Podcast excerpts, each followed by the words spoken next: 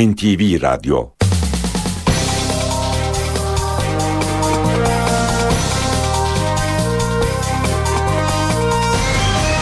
İşe Giderken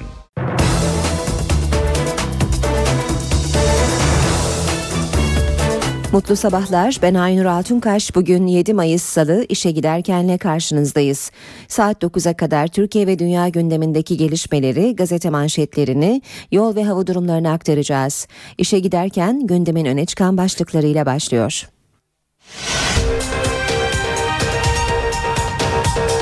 Başbakan Yardımcısı Bülent Arınç zorunlu askerlik süresinin kısalması ile ilgili konuştu. Şu anda böyle bir karar yok ama yeni bir düzenleme yapılabilir dedi.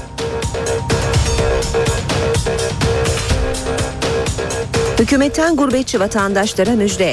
10 bin euro olan dövizli askerlik uygulamasındaki bedelin düşürülmesi için çalışma başlatıldı.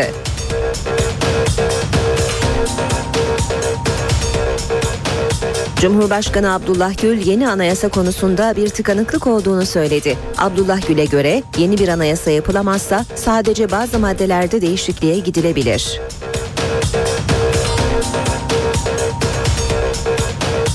Anayasa Uzlaşma Komisyonu Meclis Başkanı Cemil Çiçek Başkanlığında bugün bir kez daha toplanacak.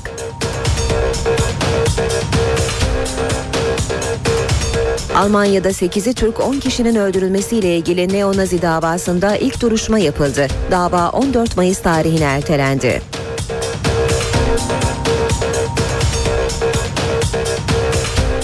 Türkiye ve İsrail Kudüs'te yapılan Mavi Marmara baskını ile ilgili tazminat görüşmelerinde taslak metin üzerinde uzlaştı. Üçüncü tur görüşme Türkiye'de olacak.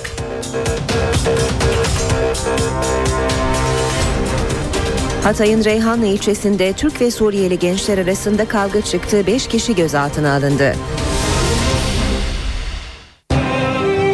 İşe Giderken gazetelerin gündemi.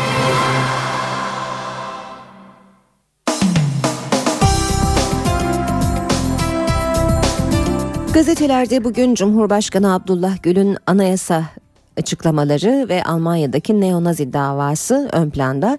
Milliyet yeni anayasa şanslı kalmadı demiş manşette. Cumhurbaşkanı Gül uzlaşmadan umudunu kesti. Her partinin farklı teklifleri olduğunu söyleyen Gül, görülüyor ki tamamen yeni bir anayasa yazılamıyor, mevcut olan da değişiklikler yapılabilir dedi. Almanya'da neonazi davası başladı. 13 yıl bugünü bekledi. 2000-2007 davasında 8'i Türk 10 kişiyi öldüren NSU örgütünün davası Münih'te başladı. Örgütün hayattaki tek üyesi Beate Çebe rahat tavırlarıyla dikkat çekti. Duruşma reddi hakim taleplerinin incelenmesi için 14 Mayıs'a ertelendi. Teslim olan var, aracın sahibi yok. Üniversiteli Aslı'nın katili kim? İstanbul'da cumartesi gecesi polis kontrolünden kaçan otomobilin hukuk öğrencisi Aslı Ayan'ı öldürdüğü kazada sürpriz bir gelişme yaşandı. Polis kayıp sürücüyü ararken Eyüp Hakan Yücel adlı kişi ben kullanıyordum diyerek teslim oldu. Kazadan 6 saat önce aracın direksiyonunda olan ve trafik cezası kesilen ruhsat sahibi Uğur Güney ise hala aranıyor. Hürriyetle devam edelim basın özetlerine. Küstah Nazi diyor Hürriyet'te manşette Almanya'da 8'i Türk 10 kişiyi öldürmekle suçlanan neonazi çetesi NSU'nun sağ kalan tek üyesi Beate Çebe dün yargıç önüne çıkarıldı. Küstah Nazi duruşmada şov yaptı. Alman gazeteciler izlenimlerini aktarıyorlar. Bunları da birazdan okuyacağız. Önce duruşmadan notlara bakalım. Özel korumalı bir ciple mahkeme binasına getirilen Beate Çebe, Salona elleri göğsünde kenetlenmiş ve yüzünde alaycı bir tebessümle girdi. Sırtını basına ve kurban yakınlarına dönen sanık reddi hakim talebinde bulundu. Çepe sanık değil de modelmiş gibi basının önünde şov yaptı. Türkiye'den giden bir grup milletvekilinin de izlediği büyük ilgi gösterilen duruşma başlamadan önce iki Türk kadın ellerindeki pankartlarla mahkeme binasına girmek isteyince kısa süreli bir arbede yaşandı. Başka bir grup Hitler'in çocuğu Çepe hesap vereceksin diye afiş açtı. Çepe'nin soy isimlerinin anlamı Nazi dönemiyle özdeşleşmiş hücum, metal ve ordu anlamına gelen avukatlarının reddi hakim dilekçesi inceleniyor. Seri cinayetlerde kullanılan silahları temin eden Ralph Vola Ben ve 3 sanığın daha yargılandığı dava 14 Mayıs'a ertelendi. Alman gazetecilerin izlenimlerine bakalım. Oliver Gottman karşımda yargılanan bir korkak NSU çetesi üyeleriyle aynı pasaportu taşıdığım için utanıyorum diyor. Goran Şatauer, NSU çetesi biz Almanlar ve bizim Türklerimiz arasındaki ilişkilerde yaraya yol açtı umarım çabuk iyileşir görüşünü dile getirmiş.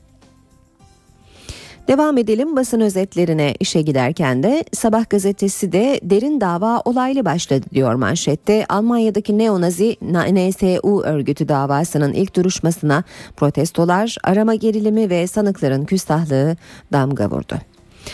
Galatasaray'ın şampiyonluk kutlamalarını da görüyoruz e, gazetelerde. Aslan payı futbolcuların diyor e, sürmanşeti sabahın Galatasaray taraftarı, futbolcusu ve yönetimiyle 19. şampiyonluğu doyasıya kutlarken Fatih Terim en önemli payı aslan futbolcularıma veriyorum. Alt, alınlarından öpüyorum. Daha büyük hedeflerimiz var diye konuştu. Devam ediyoruz basın özetlerine yine sabahtan okuyalım. 8 adımda huzur çekilmeye paralel olarak Güneydoğu'da huzuru sağlamak için devrim niteliğinde reformlar yapılacak. Sıralıyor sabah bu reformları. Bölgeye Kürtçe bilen vali doktor atanacak, tecrübeli memur gönderilecek, korucular kademeli azaltılacak, yayra yasağı kalkacak, altın meralar canlanacak, yol aramaları azalacak, suç işlemeyen PKK'lılar topluma kazandırılacak ve turizm canlandırılacak. Vatanla devam ediyoruz. Vatan da bir de sırıtıyor demiş manşette. Almanya'da 8 Türk'ü öldüren neonazi çetesinin yargılandığı dava başladı. NSU lideri Beate'nin umursamaz tavırları herkesi çileden çıkardı denmiş haberde. Kaldırım Melis'i yuttu. İstanbul Eyüp'te sabah babaannesiyle okula giden 13 yaşındaki Melis Altın çöken kaldırımda oluşan 2 metrelik çukura düştü. Mucize eseri kurtuldu. Metrobüste inanılmaz olay. Zincirlikuyu'da metrobüs üstünde bir ceset bulundu. Cesedin 4 gündür kayıp olan ve bunalım geçiren 31 yaşındaki Uğur Çelik'e ait olduğu belirlendi. Polise göre intihar. En zor, en sıkıntılı şampiyonluğum. Galatasaray'ın başında 8. sezonunda 6. kez mutlu sona ulaşan Fatih Terim gözünü Devler Ligi'ne çevirdi.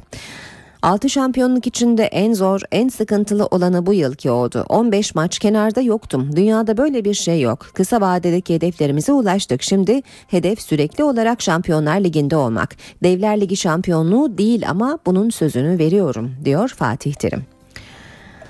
100 bin taraftar Taksim'e mi çıktı? İstanbul Valisi Hüseyin Avni Mutlu Taksim işçiye kapalı cimboma açık eleştirilerine tepki gösterdi. 100 bin taraftar Taksim'e mi çıktı? Karşılaştırmak haksızlık dedi. Geçelim Cumhuriyet gazetesine. Cemaati kullandılar demiş Cumhuriyet manşette. Amerikan Kongresi raporuna göre değiştirilen Türkiye'de yeni bir sınıf gelişti, muhalifler susturuldu. Orta Doğu uzmanı Jim Zanotti imzasını taşıyan Amerikan Kongresi Araştırmalar Merkezi raporunda Ergenekon ve Balyoz davalarına atıf yapılarak AKP'nin Gülen cemaatini muhalifleri zayıflatmak için kullandığı değerlendirmesi yer aldı. Türkiye'de siyasi ve anayasal temel değişimler yaşandığına işaret işaret edilen raporda Sünni Müslüman değerleri vurgulayan ekonomik bir orta sınıfın geliştiği tespiti yapıldı. Devam edelim. Bu kalp sizi unutur mu başlığıyla devrimci gençliğin liderleri Deniz Gezmiş, Hüseyin İnan ve Yusuf Aslan idam edilmelerinin 41. yılında da özlemle anıldı. Ankara'da mezarları başında tören düzenlenirken İstanbul Kadıköy'de miting yapıldı. Başka bir grupta Dolmabahçe'de toplandı. İzmir'de de 3 fidan anıtı önünde buluşuldu.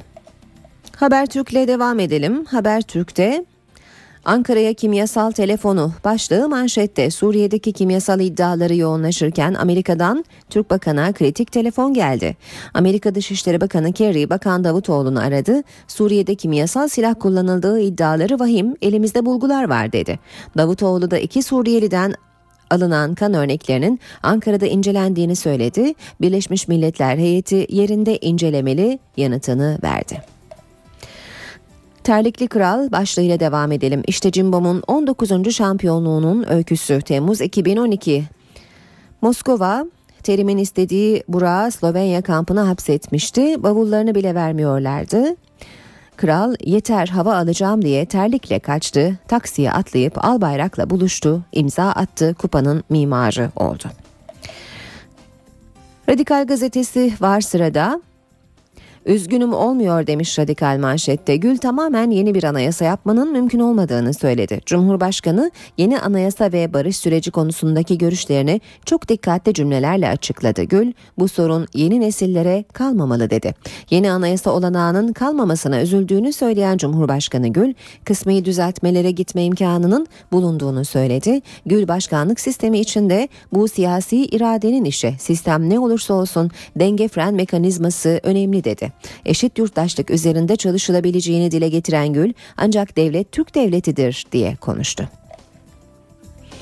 Zaman gazetesiyle devam edelim. Hangi sistem olursa olsun denetim ve denge şart yine Cumhurbaşkanı Gül'ün sözlerini görüyoruz. Portekiz'de gündemi değerlendiren Cumhurbaşkanı Gül yeni anayasada gelinen durumun üzücü olduğunu belirtti.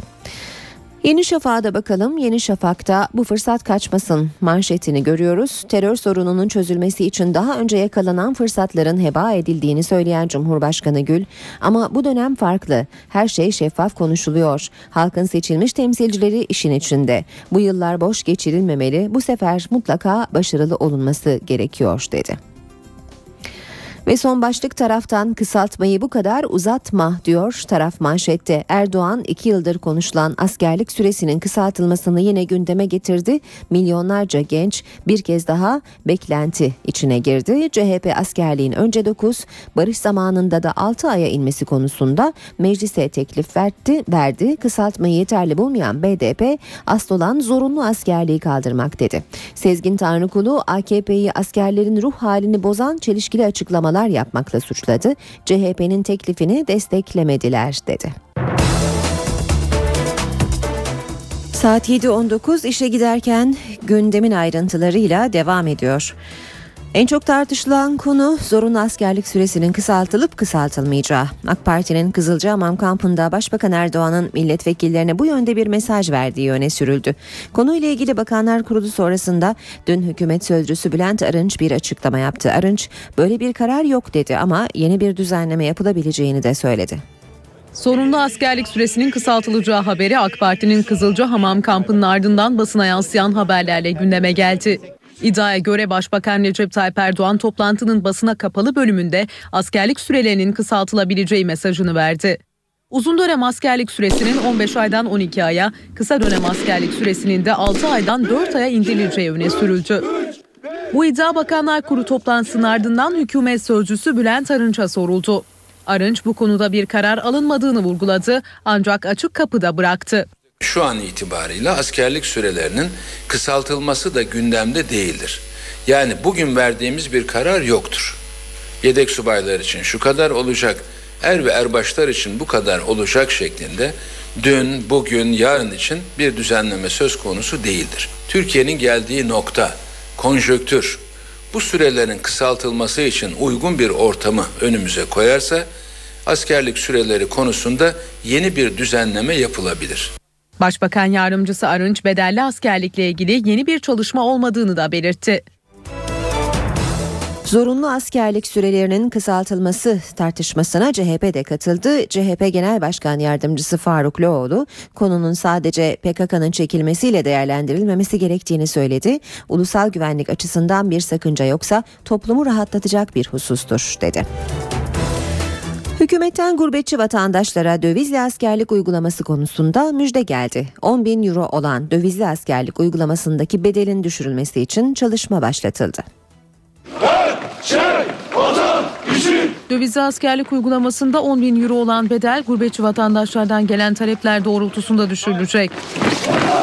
Başbakan Recep Tayyip Erdoğan'ın yurt dışında yaşayan Türklerden sorumlu Başbakan Yardımcısı Bekir Bozdağ'la Milli Savunma Bakanı İsmet Yılmaz'a döviz askerlik konusunda çalışma yapılması için talimat verdiği öğrenildi. Döviz askerlik uygulamasının bedeli 2011 yılına kadar 38 yaşın altındakiler için 5112 euro, 38 yaşın üzerindekiler için ise 7066 euroydu. Gurbetçiler bu bedellerin yanı sıra 21 günde temel askerlik eğitimi alıyorlardı. 2011 yılında değişen askerlik yasasıyla birlikte döviz askerliğin bedeli 10 bin euroya çıkarıldı. 21 günlük temel askerlik eğitimi ise kaldırıldı. Başbakan Yardımcısı Bülent Arınç da geçtiğimiz ay yaptığı Fransa gezisi sırasında dövizli askerlik bedellerinin yüksek olduğu ve indirilmesi yönündeki talepleri haklı bulduklarını söylemişti.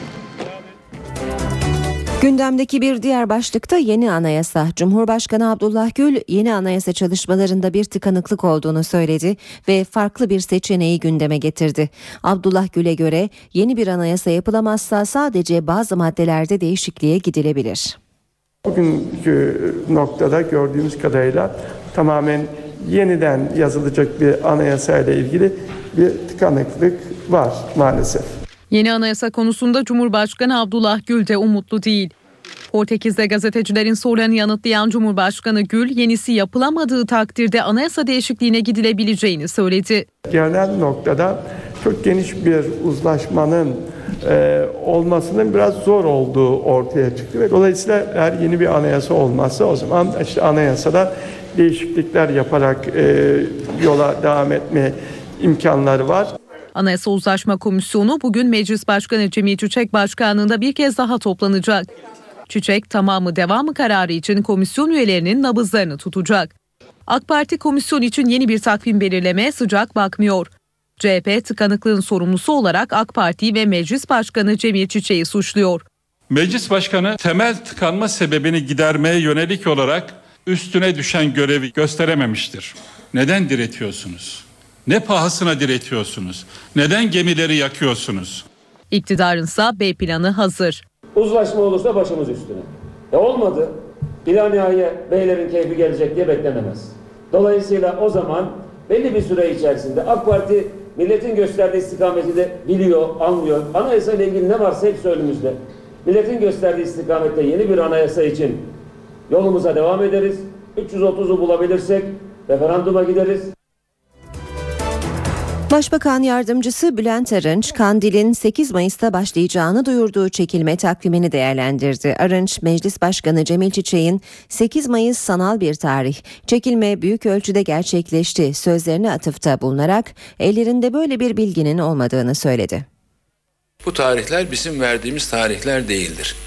Ama 28 Aralık'tan bu yana devam eden süreç bizim beklediğimiz, ümit ettiğimiz ve doğru bir rotada ilerleyen süreçtir. Herkes müsterih olsun. Türkiye bir hukuk devleti. Bu süreci de hukuk sınırları içerisinde götürüyoruz, götürmekte de kararlıyız. Dört aydan beri bir yanlışımız olmadığına göre bu sürecin de başarıyla tamamlandığını gerekiyorsa sizlere haber de veririz.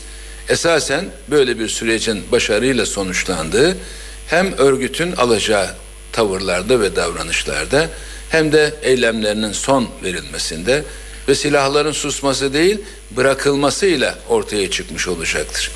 Kimse bu konuda işte dün çıkıyorlardı gördüm 3-5 kişi böyle gidiyorlardı veya da Sayın Meclis Başkanımızın hangi anlamda söylediğini bilemediğimiz aslında çıkmışlardır bile sözü bizim gündemimizde yok. Biz hükümet olarak kendi yetkilerimizi gerektiği zaman hiç tereddüt etmeden kullanmasını biliriz. Talimat veren bir noktada isek İçişleri Bakanlığımız, Milli Savunma Bakanlığımız veya Başbakanımız yurt içi veya yurt dışı operasyonlar konusunda bu direktif olduğu zaman bu direktif verilir. Bu talimat olduğu zaman bu talimat verilir. Kararname çıkarmak gerekiyorsa bunu da yaparız. BDP Grup Başkan Vekili Pervin Buldan 8 Mayıs'ta çekilme sürecinin başlayacağını söyledi. Ağrı'da konuşan Buldan 3 aydır cenaze yok. Bu süreçte bizi mutlu eden tek şey bu dedi. Çekilmenin 8 Mayıs'ta başlayacağını belirten Buldan, hükümetin de devletin de pratik bazı adımlar atması gerektiğini söyledi. CHP Genel Başkanı Kemal Kılıçdaroğlu'ndan çözüm süreciyle ilgili bir açıklama geldi. Kılıçdaroğlu sürecin şeffaf bir şekilde yürütülmediğini söyledi. İstanbul'da konuşan CHP liderinin başkanlık sistemine de itirazı vardı. Kapalı kapılar ardında yapılan müzakereler bizim kafamızda kocaman bir soru işareti yaratıyor. Biz Kandil'de yapılan pazarlıkları Kandil'deki açıklamalardan öğrenmek istemiyoruz.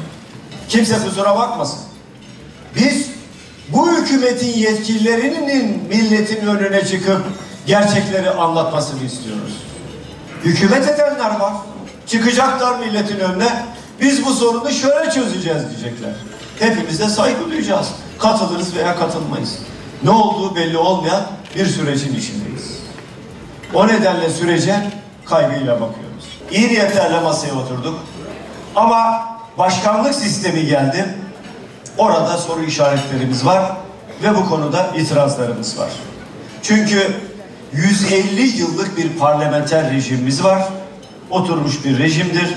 Zaman zaman sorunları var ama sorunları aşmak da siyaset görevinin, e, kurumunun görevidir. İşe giderken Sinop'a yapılacak nükleer santralde özel sektör ve vatandaşların da hissesi olacak.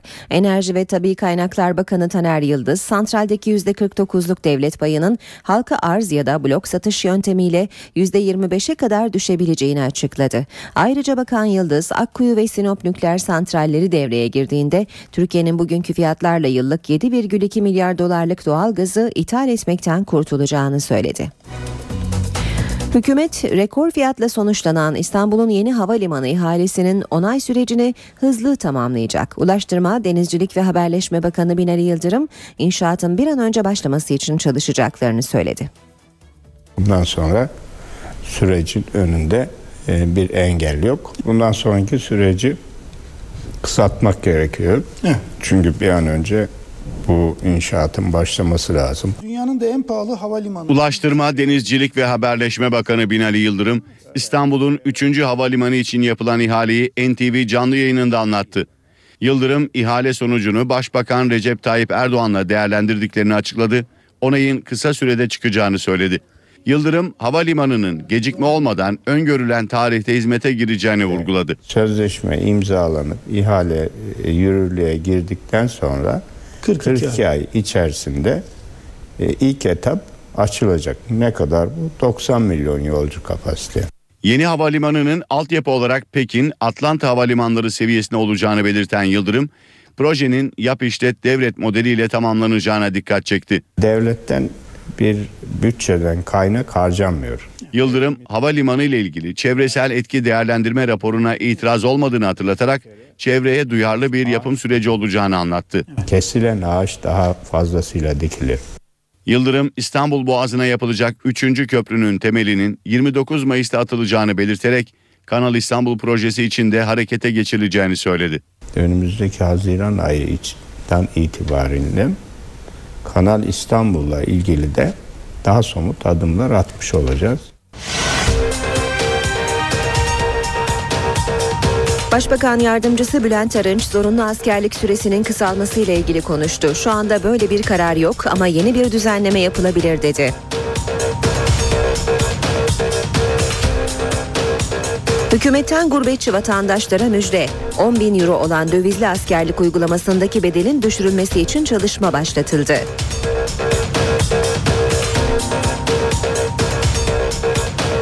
Cumhurbaşkanı Abdullah Gül yeni anayasa konusunda bir tıkanıklık olduğunu söyledi. Abdullah Gül'e göre yeni bir anayasa yapılamazsa sadece bazı maddelerde değişikliğe gidilebilir.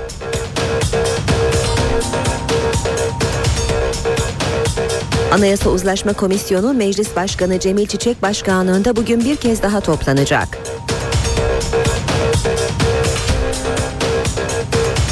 Almanya'da 8'i Türk 10 kişinin öldürülmesiyle ilgili neonazi davasında ilk duruşma yapıldı. Dava 14 Mayıs tarihine ertelendi.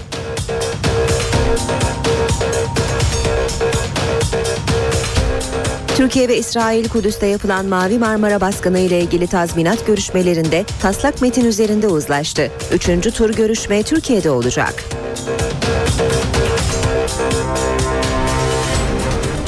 Hatay'ın Reyhanlı ilçesinde Türk ve Suriyeli gençler arasında kavga çıktı. 5 kişi gözaltına alındı.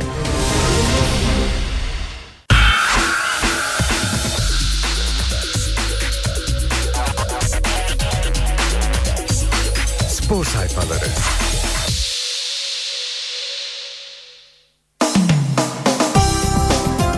Gazetelerin spor sayfalarını okumaya Milliyet Gazetesi ile başlayacağız.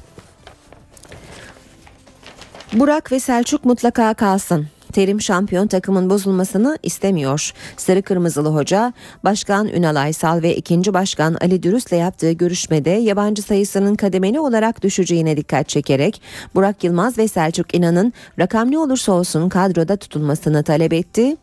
Muslera konusunda ise kulüp menfaatlerine göre hareket edilmesini istedi. Ünal Aysal 19. zaferin öyküsünü kaleme almış başlıklar.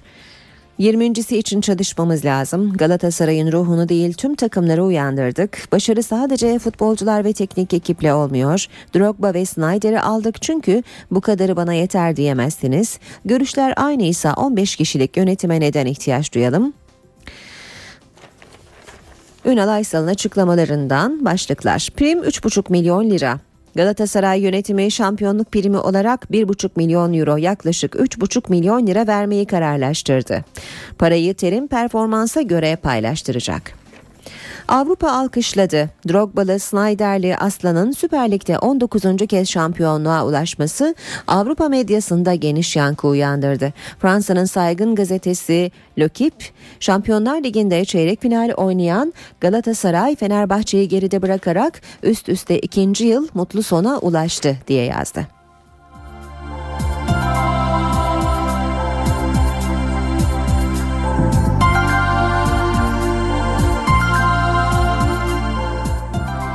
Yine milliyetten başlıklarla devam edelim. Kocaman bir adam gördüm. Aziz Yıldırım Fenerbahçe dergisinin Mayıs sayısında hocasına sahip çıktı. Kocaman bir adam gördüm. Tek suçu kendisine kattığı değerler yüzünden konuşamamak, cevap verememek olan. Suçu sadece Aziz Yıldırım'la beraber olmak olan. Bu yüzden hakaret edilen, seviyesizlikle bir tutulmaya çalışılan ifadelerini kullandı. Sırp operasyonu başlığı var sırada. Beşiktaş'ın gözlem listesinde bulunan Kızıl Yıldız'ın iki genç futbolcusu için transfer harekatı başlıyor. Kartal, Milivojevic ve Maksimovic için teklifini sunacak. Siyah beyazlılar Napoli ve Anderlecht'le de yarışacak. Veda Partisi İnönü Stadı'na kazmayı vurmak için artık geri say- sayıma geçen Beşiktaş bir yandan gerekli izinleri tamamlamaya çalışırken diğer yandan da emektar stada veda etmek için hazırlıklarını sürdürüyor. Anıt Mezar Yüksek Kurulu'ndan gerekli izin için bugün müjde bekleyen yönetim Gençler Birliği maçında konser ve ışık gösterileri için hummalı bir çalışma içine girdi. Beğenmiyorlar ama Beşiktaş Samet Aybaba yönetiminde son 3 sezonun en başarılı dönemini yaşadı. 32 maçta 55 puan toplayan Aybaba hem Schuster hem de Carvalyel'den daha iyi göründü. Milliyet gazetesinden aktardık spor haberlerini. Geçelim Hürriyet'e. Yine önce Galatasaray haberleri olacak. Şampiyonluk öykülerine yer veriyor gazeteler. Bir kez ikinci oldum, kovuldum. Fatih Terim şampiyonluk sonrası soluğu memleketi Adana'da aldı. Sitemkar konuştu. 6 kez Galatasaray'ı şampiyon yaparak başarılması zor bir işe damga vuran imparator bir kez ikinci olduk ondan sonra da görevden alındık. Ama camiamızı mutlu görmek bizi de mutlu ediyor dedi. Galatasaray'a 137 milyon euro. Şampiyon sponsorluk, stat, televizyon gelirleriyle kasasını doldurdu. Cimbom Avrupa'da geliri 100 milyon lira 100 milyon euroya ulaşan kulüpler arasına girdi. İmparator onayıyla Reyna'ya Galatasaray 19. şampiyonluğu sabahlara kadar çılgınca kutladı. Fena, e, Fatih Terim Fenerbahçe derbisi öncesi kutlama istememişti. Oyuncularının hep birlikte eğlenelim çağrısına kayıtsız kalmadı ve son sözünü söyledi. Reyna'ya gidiyoruz. Felipe Melo neden gelmedi? Gecenin sorusu Sambacı Reyna'daki eğlencede yoktu. Bu durum çeşitli söylentilere neden oldu. Brezilya'da oyuncunun e, arenadaki şampiyonluk kutlamalarında sahaya indirip eğlendiği iki çocuğunu ve eşini Hadımköy'deki villalarına götürdüğü daha sonra da geceye gelmediği belirtildi. Melo dün sabah da villasında şampiyonluk maçları söyleyerek evinin havuzunda keyifli bir kutlama yaptı. Görüntüleri de paylaştı. Devam edelim yine Hürriyet gazetesinden okumaya. O sitemin sırrı bu fotoğraf. Albayrak'ın şampiyonluktan sonra söylediği çok yoruldum sözünün nedeni belli oldu. Sarı Kırmızılı yönetici Schalke maçından sonra Melo ile saha içinde yaptığı pitbull sevincinin farklı boyutlara taşınmasından rahatsız. O kareyi Başkan Aysal'a götürüp gösteren Bülent Tulun'a da kırgın. Drogba'ya ben vuracağım diyemem. Selçuk frikik tartışmalarına noktayı koydu. Vurmak isteyene bırakırım. Drogba'ya da ben kullanacağım artık demek olmaz. Dev derbinin favorisi Çakır, gözler sezonun son büyük maçını hangi hakemin yöneteceğine çevrildi. Hafta sonu oynanacak Fenerbahçe Galatasaray mücadelesine atanmaya en yakın isim Cüneyt Çakır olurken Yunus Yıldırım da plase olarak görülüyor. İşte burada oturacak cezası süren Terim'in pazar günkü Fenerbahçe derbisinin nereden izleyeceği belli oldu. Terim'e Kadıköy'de protokol koltuğu. Sarı kırmızılı teknik adam Şükrü Saracoğlu'nun protokol tribününde yerini alacak. Galatasaray Kulübü hocasının akreditasyonunun yapılması için bu tribünü kontrol eden Gençlik ve Spor İl Müdürlüğü'ne başvuracak. Sessiz protesto. Kocaman kötü futbola tepkisini farklı bir biçimde gösterdi. İstanbul Belediye maçının devre arasında oyuncularını uyaran Fenerbahçe Teknik Direktörü 90 dakika sonunda ise tavrını onlarla hiç konuşmayarak ortaya koydu. Aybaba'nın öteki yüzü son dönemde çok eleştirilen teknik adam Beşiktaş'ta son 3 sezonda en fazla puan toplayan hoca oldu. Süper Lig'de 32 hafta geride kalırken tecrübeli çalıştırıcı elde ettiği 15 galibiyet, 10 beraberlik, 7 yenilgiyle 55 puan topladı ve takımı Avrupa kupalarına taşıdı. Sadece menajer aranıyor. Beşiktaş aklı teknik direktörlükte olmayan bir menajer bulmaya çalışıyor. Önce kupa sonra Avrupa. Bordo Mavililerde tüm dikkatler yarınki Sivas Spor maçına çevrildi. Trabzon'da parola belli. Tolunay Kafkas kupa mücadelesi öncesi oyuncularına sezonu telafi etmek için tek şansınız kaldı. Finale çıkarak hem Avrupa'ya gideceğiz hem de camianın gönlünü alacağız diye konuştu. İşe giderken de spor haberleri aktardık. Türkiye ve dünya gündeminin öne çıkan haberleriyle devam edelim.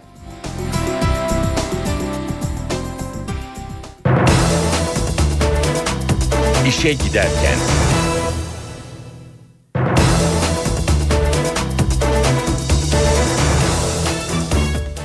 Deniz Gezmiş ve arkadaşları Hüseyin İnan ve Yusuf Aslan'ın idam edilişinin yıl dönümü olaylı geçti. Binlerce kişinin bir araya geldiği Taksim'de yürüyüş yapmak isteyen gruba polis müdahale etti. İki kişi gözaltına alındı.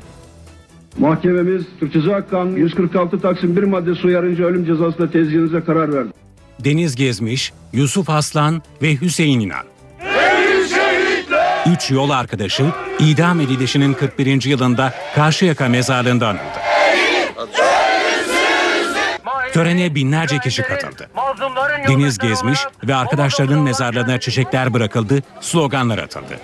Bora Gezmiş, kardeşinin mezarı başındaydı. Biz artık 6 Mayıs'ları yas günü olarak kutlamıyoruz. Onların arzu ettiği Türkiye'deki adil düzeni tam bağımsız Türkiye'yi kurmak için elimizden gelen gayreti de göstereceğiz. Gezmiş, İnan ve Aslan'ın geçen yıl hayatını kaybeden avukatı Halit Çelenk'in eşi ve çocukları da anla törenindeydi. Onların öldüğünü söyleyenler yanılıyorlar. Çünkü ne onlar öldü ne onların mücadelesi öldü. Saygı duruşunda bulunan kalabalık gezmiş, Aslan ve Fidan'ın mezarlarına karanfiller bıraktı. İstanbul'da Deniz Gezmiş ve arkadaşları Dolmabahçe'de 6. filonun denize döküldüğü yerde anıldı. Çeşitli sivil toplum kuruluşu üyeleri Gümüşsuyu ve Beşiktaş'ta toplandı, Dolmabahçe'ye yürüdü. Polisle grup arasında kısa süreli gerginlik yaşandı. Gezmiş ve arkadaşları için denize karanfiller atıldı. Taksim İstiklal Caddesi'nde gezmiş, inan ve aslan için yürüyüş yapmak isteyen gruba polis tazikli su ve biber gazıyla müdahale etti. Grup da polise cam şişe atarak karşılık verdi. İki kişi gözaltına alındı. Cumhuriyet tarihinin en büyük tapu davası İstanbul'da yaşanıyor. İddiaya göre İstanbul Anadolu yakası tam 400 kişiye ait. İddia sahiplerinin ellerinde tapuları da var. Konuyla ilgili Başbakan Yardımcısı Bülent Arınç'tan bir açıklama geldi. Arınç, tapuların hukuki geçerliliği varsa mahkemelerimiz boş durmasın dedi. Alemdağ, Sultanbeyli, Kurtköy, Samandıra. İstanbul'un Anadolu yakasının bir ucundan diğer ucuna. Bu araziler tarihin en büyük tapu davasına konu. 400 kişi arazi bize ait dedi, dava açtı. Davanın konusu Anadolu yakasının büyük bir bölümünü yüz binlerce kişinin yaşadığı bu arazileri kapsıyor. Davacılar tapularının kadastro çalışmaları sonucunda yok sayıldığını iddia ediyor. Yaklaşık 125 milyon metrekarelik bu alanların kendilerine ait olduğunu söylüyor. Üzerinde iki tane büyük ilçe var. Sultanbeyli, Sancaktepe. Ümraniye'nin bir kısmı, Kartal'ın kuzey tarafı, Pendik'in batısı, yani neredeyse 5 ilçeyi kapsayan büyük bir arazi. Bize ait olduğu kesin olan arazilerimizin taraf müvekkillerimize iadesini talep ediyor. Arazilerinin ya da değeri kadar para verilmesinin talep eden aileler devlete kırgın. Bu kadar arazi sahipleri normalde zengin insanlar olması gerekiyor. Öyle değil. Çok fakir olanlar var. Tüm mallarımız gasp edildi diyorlar ve devlete kırgınlar. Parasıyla satın aldıkları yerden bahsediyoruz biz yani. Konu dün akşam Bakanlar Kurulu toplantısı sonrası açıklama yapan Başbakan Yardımcısı Bülent Arınç'a da soruldu. Eğer tapu kıymetini kaybetmemişse, tapu henüz hukuki vasfı itibariyle bir değer ifade ediyorsa mahkemelerimiz boş durmasın. Ker kimse onlar dava açmak suretiyle haklarını talep edebilirler. Ama kimdir, nerededir, niye şimdi bugün akıllarına gelmiştir o konuda hiçbir bilgim yok. Aileler dava kaybedilirse İnsan Hakları Mahkemesi'ne başvuracak. İstanbul Koca Sinan Vergi Dairesi'nde rüşvetle vergi borçlarını silen bir çete ortaya çıkarıldı. Çete üyeleri arasında vergi dairesi çalışanları da bulunuyor. Çetenin yüzden fazla kişinin yaklaşık 4 milyon liralık borcunu sildiği belirlendi. Vergi dairesinde çete kurdular, rüşvet aldılar, milyonlarca liralık vergi borcunu sildiler. Tüm bu suçlamalar Bakırköy Cumhuriyet Savcılığı'nın iddianamesinden. Maliye müfettişleri ihbar üzerine İstanbul Kocasinan Vergi Dairesi'nin kayıtlarını incelemeye aldı. Yüzden fazla mükellefin yaklaşık 4 milyon liralık vergi borcunun silindiği ortaya çıkarıldı. Müfettişler aralarında vergi dairesi şefi ve çalışanlarının da olduğu 10 kişilik bir çete tespit etti. Sahte banka ekstrileriyle 155 mükellefin borcunun silindiği anlaşıldı. Olayın ortaya çıkmasının ardından Kocasinan Vergi Dairesi'ndeki kadrolar büyük oranda değişti. 70 memur başka yerlere gönderildi, yerlerine yenileri geldi. Rüşvet verdikleri ve aldıkları iddia edilen 165 şüpheli hakkında dava açıldı. Tutuklanan 6 sanık için 15 yıldan 305 yıla kadar hapis istendi. İlk duruşma Bakırköy Adliyesi'nde yapılacak. Elektronik postalar artık delil olarak kullanılabilecek. Servis sağlayıcılar yazışmaları kullanıcılar adına 20 yıl boyunca saklayacak. Bunun için şirketlere de yeni yükümlülükler getiriliyor. Kişilerin elektronik posta adreslerinden yaptıkları yazışmalar artık delil niteliği taşıyacak. KEP yani kayıtlı elektronik posta sistemi, tescilli elektronik posta adresleriyle yazışmaları hukuki ve güvenilir bir zemine taşıyor. Kayıtlı elektronik postanın en önemli şeysi bir hukuksal tarafı, ikincisi güvenlik tarafıdır. Servis sağlayıcının aracılığıyla yapılan bir kayıtlı posta iletimi hukuksal açıdan e, geçerlidir ama en önemlisi güvenlidir. Sistemin amacı işlemleri hızlandırmak ve olası anlaşmazlıklarda kişilere delil niteliği taşıyan belgelerle hak arama kolaylığı sağlamak. Türkiye'de yetkilendirilen 3 servis sağlayıcı kişiler adına belgeleri 20 yıl boyunca saklıyor ve çevrim içi her an doğrulayabilme olanağı sunuyor. Kayıtlı elektronik posta adresleriyle elektronik imza birbirinden farklı. Elektronik imza belgenin kendisini hukuki geçerlilik sağlıyor. E, kayıt elektronik posta sistemi de bu belgenin taraflar arasında dolaşımını o kişiden o, yani göndericiden alıcıya gittiğini, hangi zamanda gittiğini, yolda değişmediğini ve daha sonra değişmediğini garanti altına alıyor. Elektronik postaların güvenirliğini sağlamak için kullanıcıların cep telefonlarına tek kullanımlık şifreler gönderiliyor. Sistem herkes tarafından kullanılabiliyor. Ancak limited ve anonim şirketlerle kamu kurumlarının kullanımı için yasal zorunluluk getiriliyor.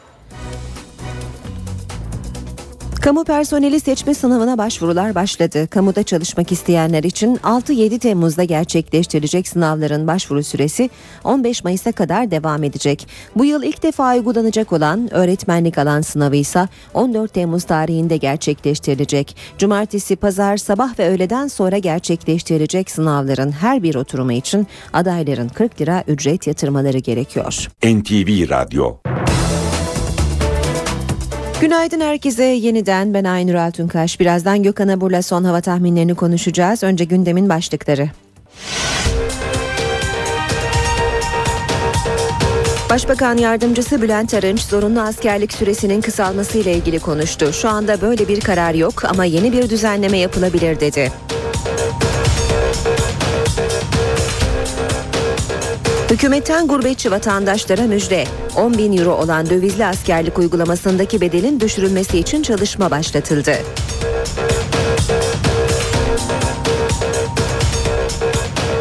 Cumhurbaşkanı Abdullah Gül yeni anayasa konusunda bir tıkanıklık olduğunu söyledi. Abdullah Gül'e göre yeni bir anayasa yapılamazsa sadece bazı maddelerde değişikliğe gidilebilir.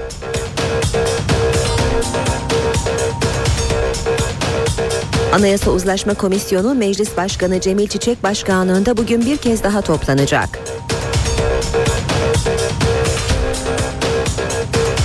Almanya'da 8'i Türk 10 kişinin öldürülmesiyle ilgili neonazi davasında ilk duruşma yapıldı. Dava 14 Mayıs tarihine ertelendi.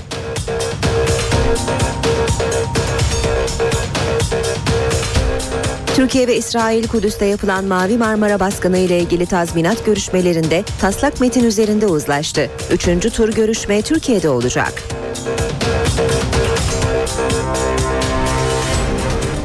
Hatay'ın Reyhanlı ilçesinde Türk ve Suriyeli gençler arasında kavga çıktı. 5 kişi gözaltına alındı. Ve hava durumu için Gökhan Abur yanımızda. Sayın Abur günaydın. Günaydın. Batıda Poyraz sabah ve akşamları üşütüyor. Bugün hava nasıl olacak? Evet Poyraz her geçen saat biraz daha Batı Karadeniz ve Marmara'da sertleşecek. Öğle saatlerinde 35-40 kilometreye çıkmasını bekliyoruz. Yarın daha sert bir Poyraz var. Dolayısıyla Poyraz'dan dolayı yarın e, Marmara, Batı Karadeniz ve Kuzey Ege'de sıcaklıklar birkaç derece azalacak bugüne göre ama hissedilen sıcaklıklar sert Poyraz'dan dolayı oldukça yüksek. Şu anda İstanbul'da termometre sıcaklıkları 16 dereceyi göstermesine rağmen hissedilen sıcaklık 11-12 dereceler civarında. E, bugün 22-23'lere kadar çıkacak. E, nem oranı oldukça yüksek. O bakımdan hissedilen sıcaklık düşük ve bulutlanma var. Poyraz bulutlanma yapıyor fakat yağış beklemiyoruz. İç kesimlerde Marmara'nın iç kesimlerinde Balıkesir'de Bursa arasında hafif puslu hava devam ediyor. Kocaeli'de sis vardı dağıldı ve pus şeklinde şu anda. Aynı şekilde Düzce Kastamonu arasında e, Samsun'da Adana Şanlıurfa'da şu an itibariyle pus devam ediyor. E, sabaha karşı Ordu Giresun arasında yağış vardı. Son yapılan ölçümlere baktığımda e, yağışın etkisini kaybettiğini görüyorum. Ama akşama doğru doğudaki yağışlar yeniden başlayacak. Özellikle doğu bölgelerde yer yer kuvvetli sağanak geçişleri bekliyoruz akşam saatlerinde ki bu yağışlar yarın Doğu Karadeniz ve doğuda aralıklarla devam edecek. Hatta Güneydoğu'da Diyarbakır Adıyaman arasında yine kısa süreli yağışlar var.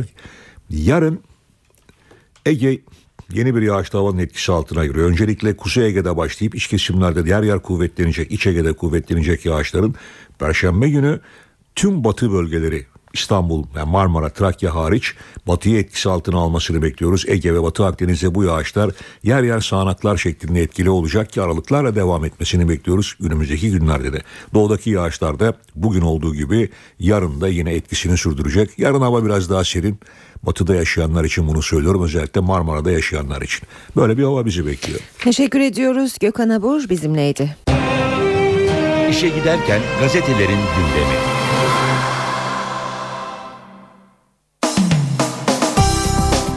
Almanya'da başlayan neonazi davası Cumhurbaşkanı Abdullah Gül'ün anayasa çalışmalarına ilişkin açıklamaları ve Galatasaray'ın şampiyonluk haberleri yine gazetelerin ortak başlıkları arasında. Milliyetle başlayalım. Yeni anayasa şanslı kalmadı diyor Milliyet manşetinde. Cumhurbaşkanı Gül uzlaşmadan umudunu kesti. Her partinin farklı teklifleri olduğunu söyleyen Gül, görülüyor ki tamamen yeni bir anayasa yazılamıyor. Mevcut olan da değişiklikler yapılabilir dedi. Haberi Radikal gazetesinde de manşette görüyoruz. Üzgünüm olmuyor başlığıyla. Gül tamamen yeni bir anayasa yapmanın mümkün olmadığını söyledi. Cumhurbaşkanı yeni anayasa ve barış süreci konusundaki görüşlerini çok dikkatli cümlelerle açıkladı. Gül bu sorun yeni nesillere kalmamalı dedi. Yeni anayasa olanağının kalmamasına üzüldüğünü söyleyen Cumhurbaşkanı Gül kısmi düzeltmelere gitme imkanının bulunduğunu söyledi.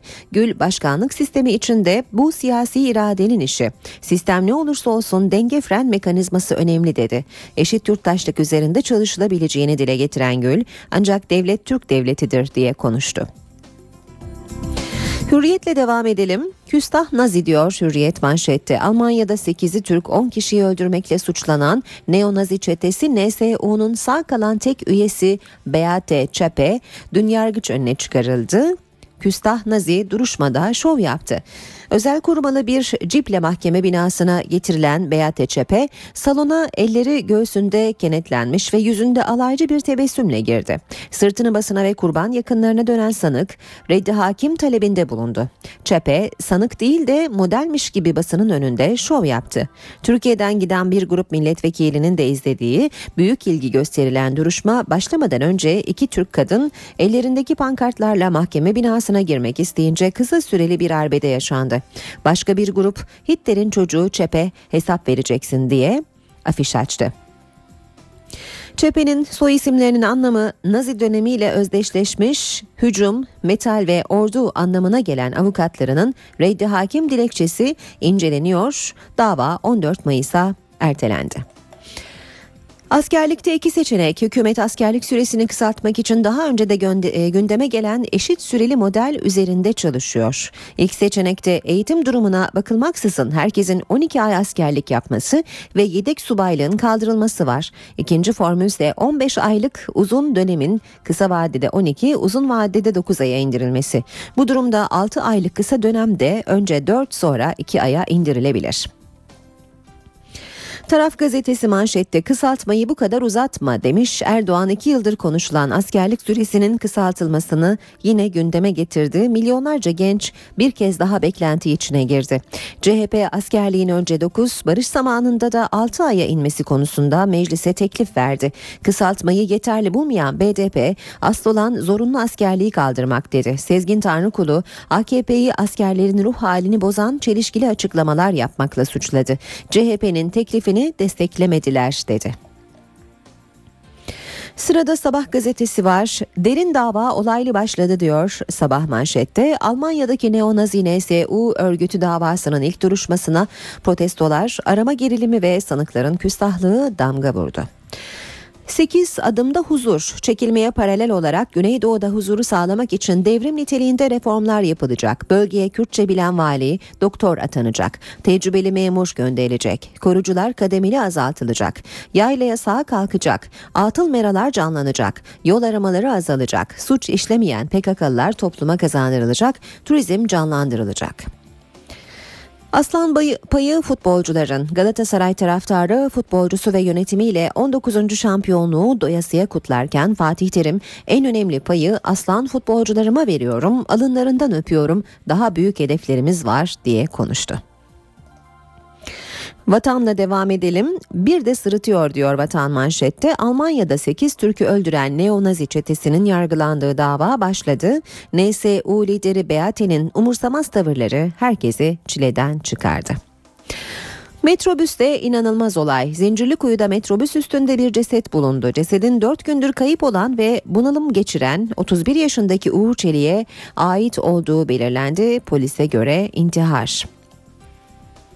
Bir diğer başlık kaldırım Melis'i yuttu. İstanbul Eyüp'te sabah babaannesiyle okula giden 13 yaşındaki Melis Altın çöken kaldırımda oluşan 2 metrelik çukura düştü. Mucize eseri kurtuldu. Aslı'nın katili vicdan yaptı. İstanbul'da Maltepe'de trafik kontrolünden kaçarken üniversite öğrencisi Aslı Ayan'ı öldürüp kaçan sürücü Eyüp Hakan Yücel teslim oldu.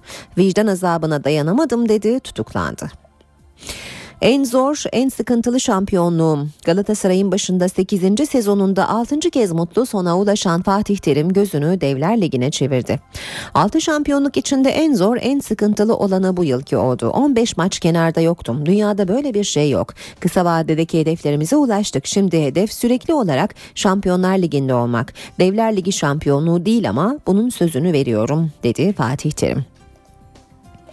Cumhuriyete bakalım cemaati kullandılar diyor Cumhuriyet manşette. Amerikan Kongresi raporuna göre değiştirilen Türkiye'de yeni bir sınıf gelişti. Muhalifler susturuldu. Orta Doğu uzmanı Jim Zanotti imzasını taşıyan Amerikan Kongresi Araştırmalar Merkezi raporunda Ergenekon ve balyoz davalarına atıf yapılarak AKP'nin Gülen cemaatini muhalifleri zayıflatmak için kullandığı değerlendirmesi yer aldı.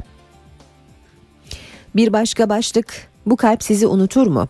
Devrimci gençliğin liderleri Deniz Gezmiş, Hüseyin İnan ve Yusuf Aslan idam edilmelerinin 41. yılında da özlemle anıldı. Ankara'da mezarları başında tören düzenlenirken İstanbul Kadıköy'de miting yapıldı.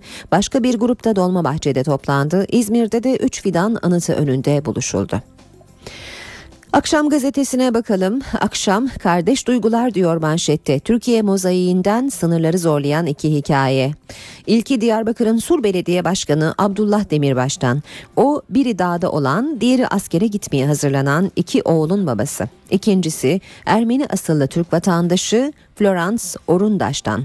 Onun sınır aşan öyküsü ailesinden 90 yıl önce miras kalmış. Bu iki ismin hikayelerine yer veriyor Akşam Gazetesi haberinde.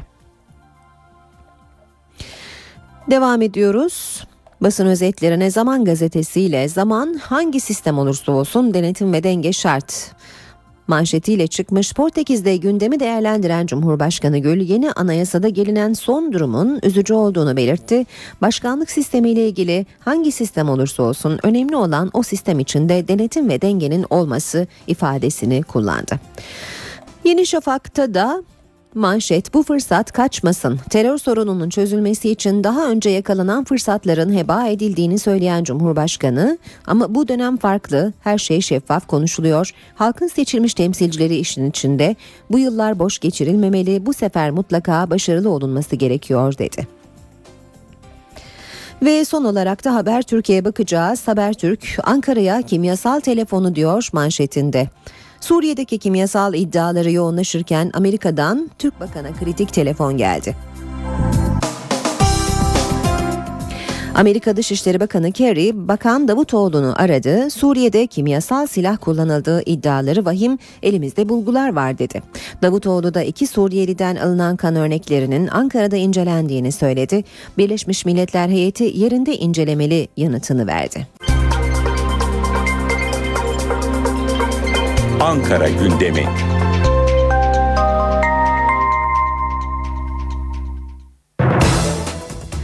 Başkent gündemiyle başlıyoruz bu bölüme karşımızda NTV muhabiri Ercan Gürses var. Ercan günaydın. Günaydın Aynur. PKK'nın çekilme süreci için ilan edilen tarih 8 Mayıs yani yarın. Bir gün öncesinde Ankara'da neler konuşuluyor Ercan? Muhallak bir durum söz konusu tabiri yerindeyse Aynur. Meclis Başkanı Cemil Çiçek birkaç gün öncesinde bunun sanal bir tarih olduğunu, çekilmenin aslında gerçekleşmiş olabileceğini söylemişti. Dün gözler hükümete çevrildi Bakanlar Kurulu toplantısında. Başbakan Yardımcısı Bülent Arınç Bakanlar Kurulu sonrasında Meclis Başkanı Cemil Çiçek'in ne anlama gelecek şekilde söylediğini bilemedikleri bu konunun gündemlerinde olmadığını söyledi. 8 Mayıs tarihini kendilerinin vermediğini hatırlattı. Bunu Murat Karayılan vermişti. PKK'nın yarından itibaren çekilmesi Ankara'da beklenen bir süreç. Bugün grup toplantılarında da mecliste bu konuşulacak. Dört partinin lideri Başbakan Erdoğan, CHP lideri Kılıçdaroğlu, MHP lideri Bahçeli ve BDP'den bir eş başkan grup toplantısında bu konuda değerlendirmede bulunacak. Ve çekilme süreciyle birlikte çözüm sürecinde gelinen diğer aşamalar ve yine bu çözüm süreciyle bağlantılı olduğu öne sürülen Tamamlanırsa süreç askerliğin kısaltılması konusu da başkentte konuşulacak. Şüphesiz bugün AK Parti Grup Öncesi Milli Savunma Bakanı İsmet Yılmaz da gazetecilerin odak noktasına yerleşebilir Aydır. Peki takip edeceğiniz diğer gündem başlıkları neler Ercan? En başta yeni anayasa geliyor. Yeni anayasa konusunda çok kritik bir gün bugün. Anayasa Uzlaşma Komisyonu toplantısı var. Meclis Başkanı Cemil Çiçek Başkanlığı'nda son toplantıda uzlaşma sağlanamamış iş kopma noktasına gelmişti.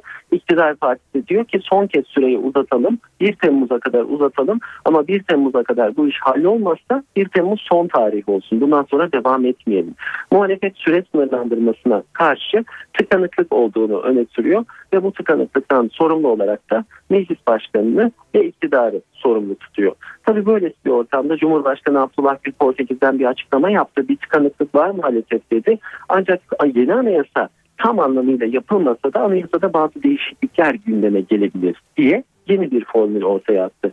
Bugün Anayasa Uzlaşma Komisyonu dikkatle takip edilecek. Diğer gündem başlıkları Başbakan Erdoğan AK Parti grup toplantısında dedik. Oradan öğleden sonra resmi konuta başbakanlığa geçecek ve FIFA Başkanı Uluslararası Futbol Birliği Başkanı Zed Bilater'le görüşecek. Meclis Başkanı e, düzeltiyorum. Başbakan Yardımcısı Bülent Arınç Radyo Televizyon Yayıncıları Birliği'ni kabul ediyor. Yine Ekonomi Bakanı Zafer Çağlayan'ın bir programı var. Benim Maliye Bakanı ile görüşecek.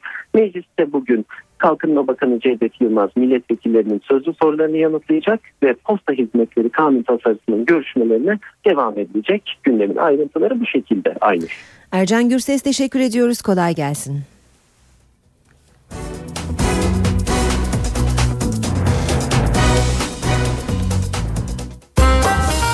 İşe giderken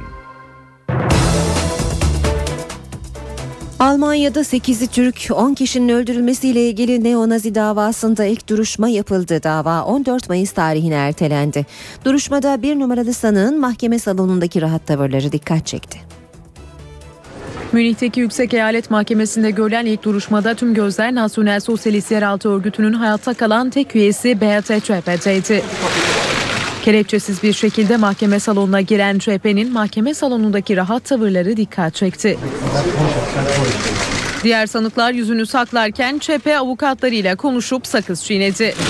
Davayı izlemeye gelen mağdur yakınları CHP'nin rahat tavırlarına tepkiliydi. Saldırılar sonucu yaşamını yitiren Enver Şimşek'in eşi onlardan biri. Aynı acıyı ona da tattır, tattırmak geldi.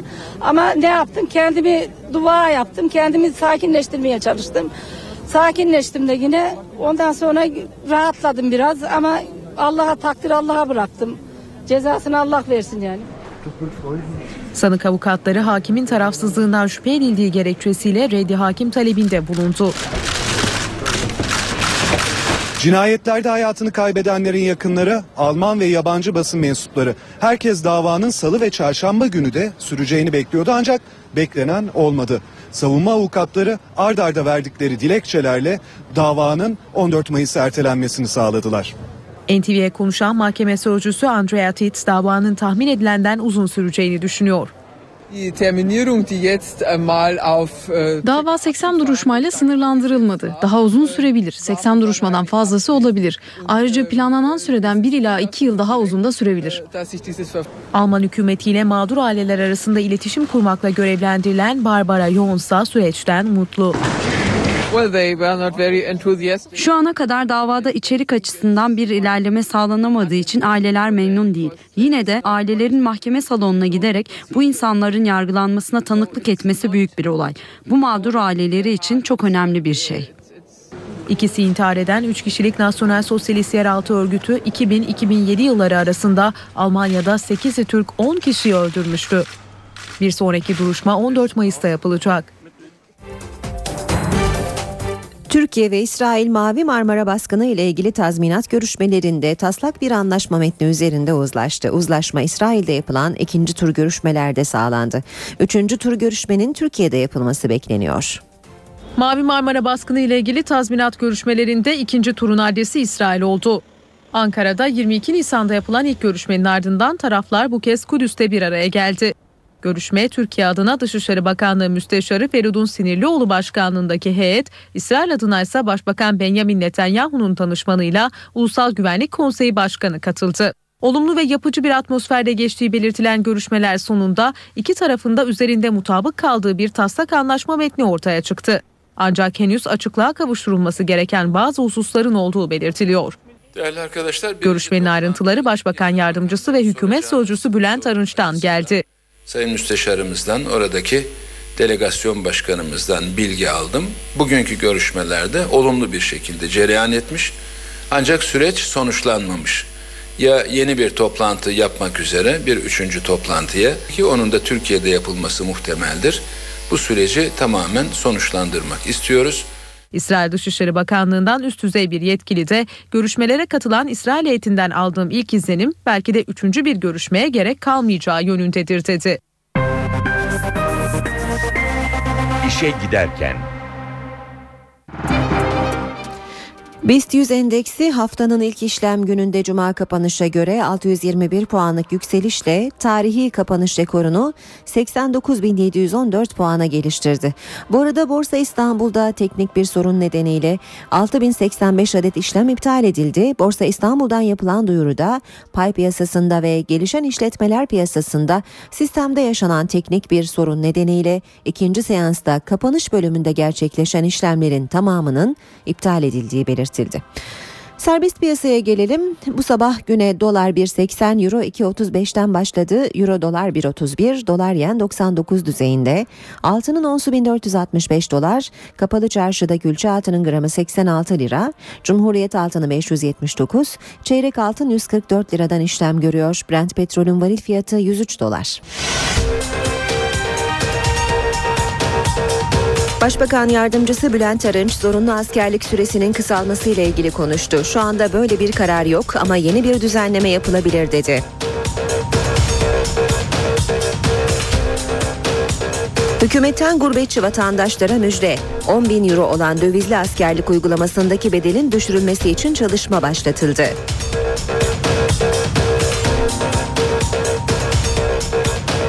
Cumhurbaşkanı Abdullah Gül yeni anayasa konusunda bir tıkanıklık olduğunu söyledi. Abdullah Gül'e göre yeni bir anayasa yapılamazsa sadece bazı maddelerde değişikliğe gidilebilir.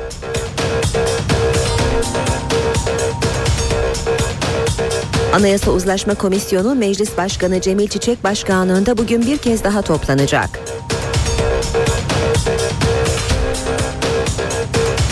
Almanya'da 8'i Türk 10 kişinin öldürülmesiyle ilgili neonazi davasında ilk duruşma yapıldı. Dava 14 Mayıs tarihine ertelendi.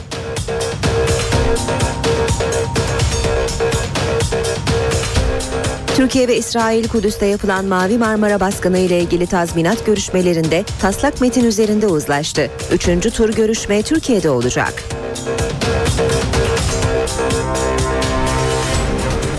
Hatay'ın Reyhanlı ilçesinde Türk ve Suriyeli gençler arasında kavga çıktı. 5 kişi gözaltına alındı. 8.39'u gösteriyor saatimiz. İşe giderken dünyanın gündemiyle devam ediyor. Amerikan New York Times gazetesi İsrail'in iki gün önce Suriye'ye gerçekleştirdiği saldırıda en az 100 askerin öldüğünü duyurdu. Gazete bu haberini Suriyeli askeri kaynaklara dayandırdı. Suriye askeri kaynakları ayrıca İsrail'in saldırısında seyreltilmiş uranyum mermileri kullandığını da söyledi. Amerikan New York Times gazetesi İsrail'in pazar günkü Suriye saldırısında Beşar Esad'a bağlı seçkin Cumhuriyet muhafızlarının hedef alındığını yazdı. Üst düzey Suriyeli bir askeri yetkilinin açıklamalarına yer veren gazete, saldırıda ayrıca uzun menzilli füzelerin bulunduğu depoların vurulduğunu belirtti. Haberde askeri araştırma merkezinin de hedef alındığı kaydedildi. Suriyeli askeri yetkili, İsrail saldırısında Cumhuriyet muhafızlarına ait onlarca askerin öldüğünü anlattı. Suriyeli üst düzey askeri yetkili İsrail'i Esad rejimini devirmek için muhaliflerle işbirliği yapmakla suçladı. İsrail'in son saldırısında seyreltilmiş uranyum mermisi kullandığını da belirtti. Seyreltilmiş uranyum mermileri zırhları delmek ve sığınakları yıkmakta kullanılıyor. İsrail ise Suriye'ye yönelik saldırıya ilişkin sessizliğini koruyor. Bangladeş'in başkenti Dakka'da 24 Nisan'da çöken binada ölenlerin sayısı 640'a ulaştı. Olay dünyadaki en büyük fabrika kazalarından biri olarak tarihe geçti. Bangladeş'teki facianın bilançosu her geçen gün ağırlaşıyor. 24 Nisan'da yıkılan 8 katlı binadan onlarca ceset daha çıkarıldı. Bangladeşli yetkililer sayının artık çok fazla artmayacağı görüşünde. Ölü sayısı çok fazla artmayacak gibi gözüküyor. Çünkü enkazda aramalarımızı büyük oranda tamamladık. Yakınlarının naaşına hala ulaşamayan ailelerin sabrı ise tükenmiş durumda. İçinde konfeksiyon atölyelerinin bulunduğu 8 katlı bina 24 Nisan'da çökmüştü. Duvar ve kolonlarında çatlaklar olan binanın boşaltılması için polisin bir gün önce uyarıda bulunduğu ancak atölye sahiplerinin buna aldırmadığı ortaya çıkmıştı.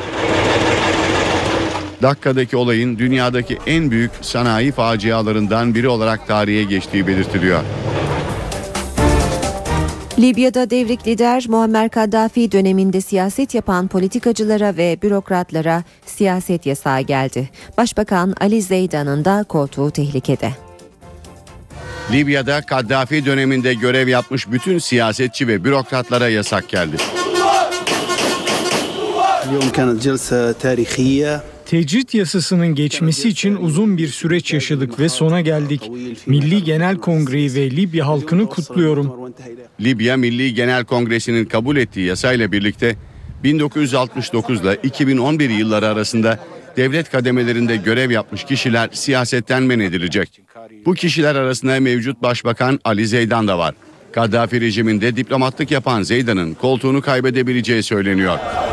Oy çokluğuyla kabul edilen yasanın geçişi protestocuların bazı bakanlık binalarını kuşatması sonrası hızlandı. Libyalılar kararı sevinçle karşıladı.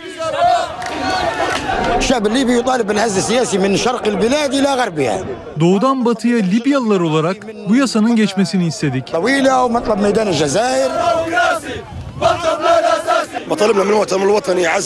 Ülkeyi yeni isimlerin yönetmesini istiyoruz.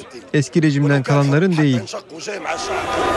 Muhalefetin tasfiye edileceği gerekçesiyle karşı çıkılan yasanın Libya'da siyasi kaosa yol açabileceği belirtiliyor.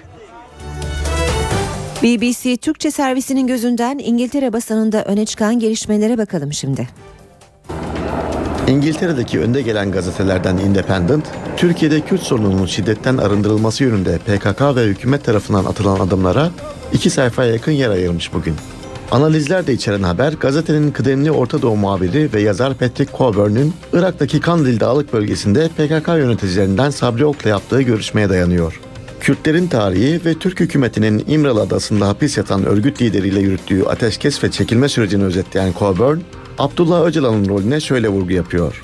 Türk güvenlik güçleri Öcalan'ın 1999'da yakalanmasının PKK'nın çöküşüne yol açacağına inanıyordu. Bu akla uygundu. O hareketin acımasız ve otoriter lideri olarak tanınıyordu.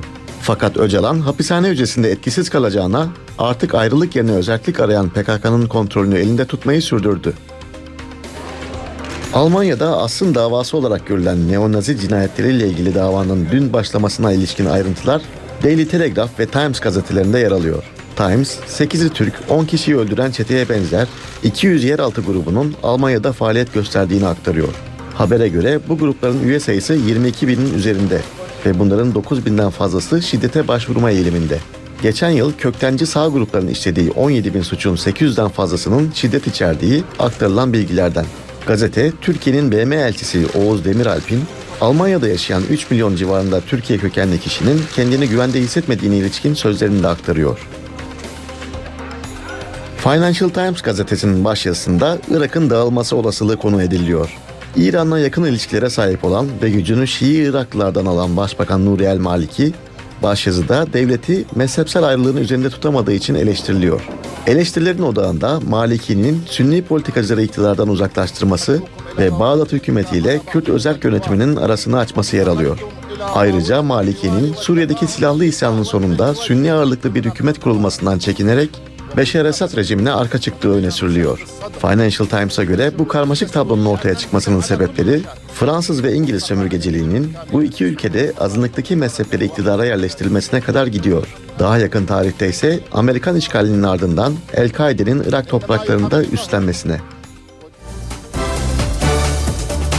Amerika Birleşik Devletleri'nde 3 boyutlu yazıcı kullanılarak silah üretildi. Ancak bu basit üretim bir de tehlikeyi beraberinde getirdi. Bu teknolojiyle suçluların silaha daha kolay ulaşması mümkün. 25 yaşındaki Texas hukuk öğrencisi Cody Wilson, silah üretmek için 8 bin dolara satın aldığı 3D yazıcı teknolojisini kullandı. Bilgisayarda bulunan kalıpla yazıcıdan çıkarılan plastik tabakalar üst üste konuldu. Silahın bir tek ateşleme iğnesi metalden yapıldı. Ancak silahlanma karşıtları projeyi ağır bir dille eleştiriyor. Suçların bu yöntemle silahlara ulaşmasının kolaylaştığına dikkat çekiliyor. Cody Wilson ise herkesin silah edinme hakkına sahip olduğunu söylüyor. Aletin insanlara zarar vermek için kullanılabileceğini kabul ediyorum. Ama zaten bu bir silah. Dolayısıyla bunu yapmaktan kaçınmak için bir neden yok. Gelecekte 3D yazıcıların kolay kopyalama yöntemiyle her çeşit malzeme üretimini hızlandırması bekleniyor. Yani evinde 3D yazıcı bulunan herkes silah dahil istediği ürüne sahip olabilecek. Dünyada yeme alışkanlıkları kültürden kültüre değişiyor. Araştırmalara göre farklı olan sadece tatlar değil, mutfak harcamaları da ülkeden ülkeye şaşırtıcı oranda değişimler gösteriyor. İngiltere'de yapılan bir araştırma 24 ülkede 4 kişilik bir ailenin haftalık gıda masrafını ve ne ağırlıklı beslendiklerini ortaya koyuyor. Araştırmaya göre yeme içme alışkanlıkları da harcamalar da ciddi farklılıklar gösteriyor. Mutfak masrafı en yüksek olan ülke Almanlar. Alman bir aile haftada ortalama 320 pound yani 900 lira harcıyor. En az harcama ise geliri de en düşük olan Butanlılara ait. Haftalık harcama 9 lirayla Almanların yüzde biri. Fast food ve soslara da büyük para ödeyen ABD'lilerse mutfak masrafları için haftalık 220 pound harcıyor. İngiltere'de ise bu oran 155 pound seviyesinde. İngilizlerin harcamalarında bisküvi ve çikolata da önemli bir yer tutuyor. Araştırmada Türkiye'de var. Sebze, bol ekmek ve baklagillerden oluşan haftalık harcama tutarı ise 93 İngiliz poundu. Yani haftalık 260 lira. Bu hesaba göre Türkiye'de 4 kişilik bir ailenin ortalama aylık mutfak masrafı da 1040 liraya denk gelmiş oluyor. 70'lerin ünlü pop grubu ABBA bir kez daha gündemde. İsveçli grubun birçok hayranı Stockholm'de kurulan ABBA Müzesi'nin açılışı için bir araya geldi.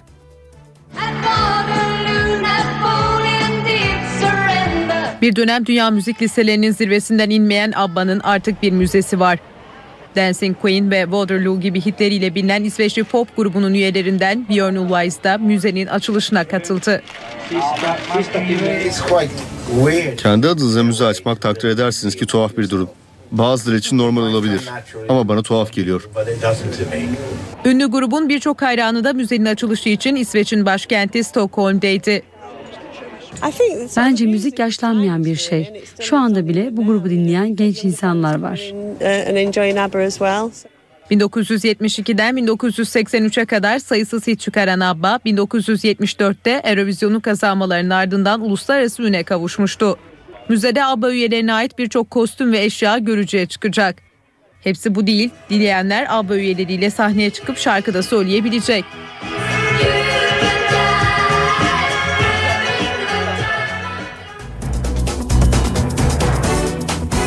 Bu haberle işe giderken sona eriyor. Ben Aynur Altunkaş. Saat başında gelişmelerle yeniden buluşmak üzere. Hoşçakalın. NTV Radyo